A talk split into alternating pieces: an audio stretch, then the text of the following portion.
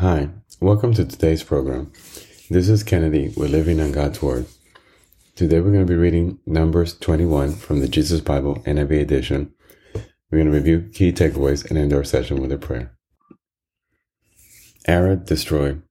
When the Canaanite king of Arad, who lived in Negev, heard that Israel was coming along the road to Atharim, he attacked the Israelites and captured some of them. Then Israel made this vow to the Lord If you will deliver these people into our hands, we will totally destroy their cities. The Lord listened to Israel's plea and gave the Canaanites over to them. They completely destroyed them and their towns, so the place was named Hormah, the bronze snake. They traveled from Mount Hor along the route to the Red Sea to go around Edom. But the people grew impatient on the way. They spoke against God and against Moses and said, Why have you brought us up out of Egypt to die in the wilderness? There is no bread, there is no water, and we detest this miserable food. Then the Lord sent venomous snakes among them. They bit the people, and many Israelites died. The people came to Moses and said, We sinned when we spoke against the Lord and against you. Pray that the Lord will take the snakes away from us. So Moses prayed for the people. The Lord said to Moses, Make a snake and put it up on a pole. Anyone who is bitten can look at it and live. So Moses made a bronze snake and put it up on a pole.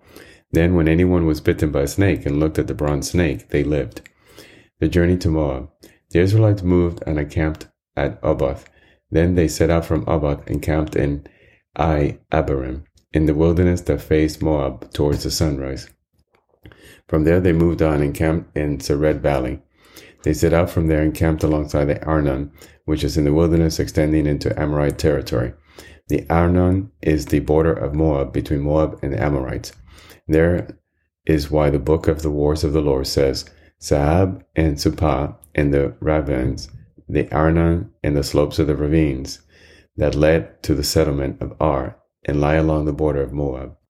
From there they continue on to Beer, the well, where the Lord said to Moses, Gather the people together, and I will give them water. Then Israel sang this song Spring up, O well, sing about it, about the well that the princes dug, that the noble of the people sank. Then they went from the wilderness to Mattanah, from Mattanah to Nahaliel, and from Nahaliel to Bamoth, and from Bamoth to the valley of Moab, where the top of Pisgah overlooks the wasteland. Defeat at Sihon and Og.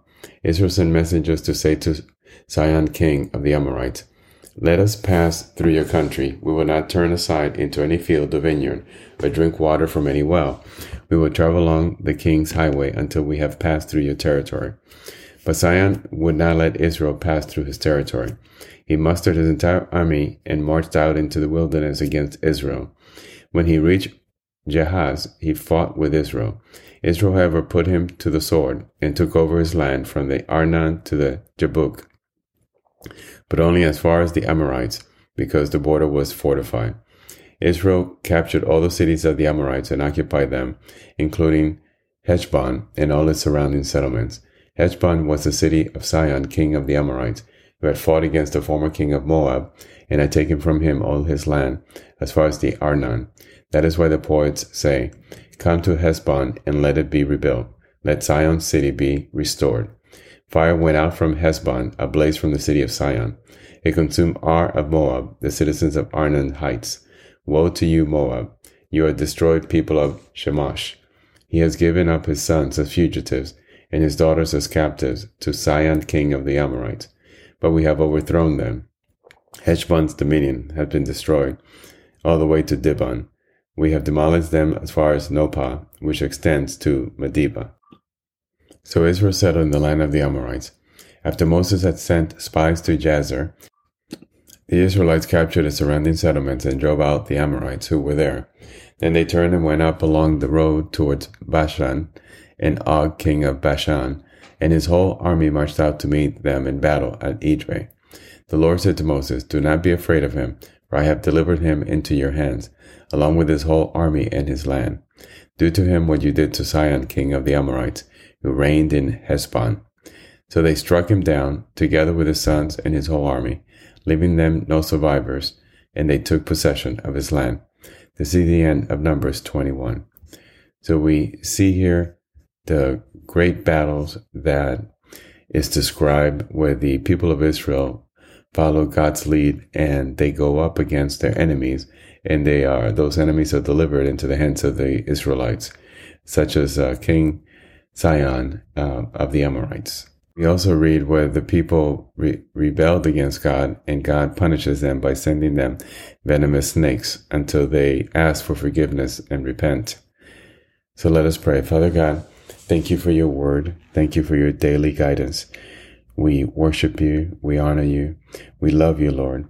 We plead with you to always be with us, to never abandon us and never leave us alone. We need you every single day, Lord. We need your sustenance. We need you to nourish us, Father God, with your word every single day so we know our path towards you, so we know what we have to do, and we can always stay in your word. Father, give us the strength and the wisdom to live life the way you asked us to, to not worry and to trust you and to lead others towards you, Father God. So we ask that you send us the Holy Spirit to be with us, to protect us, and to guide us.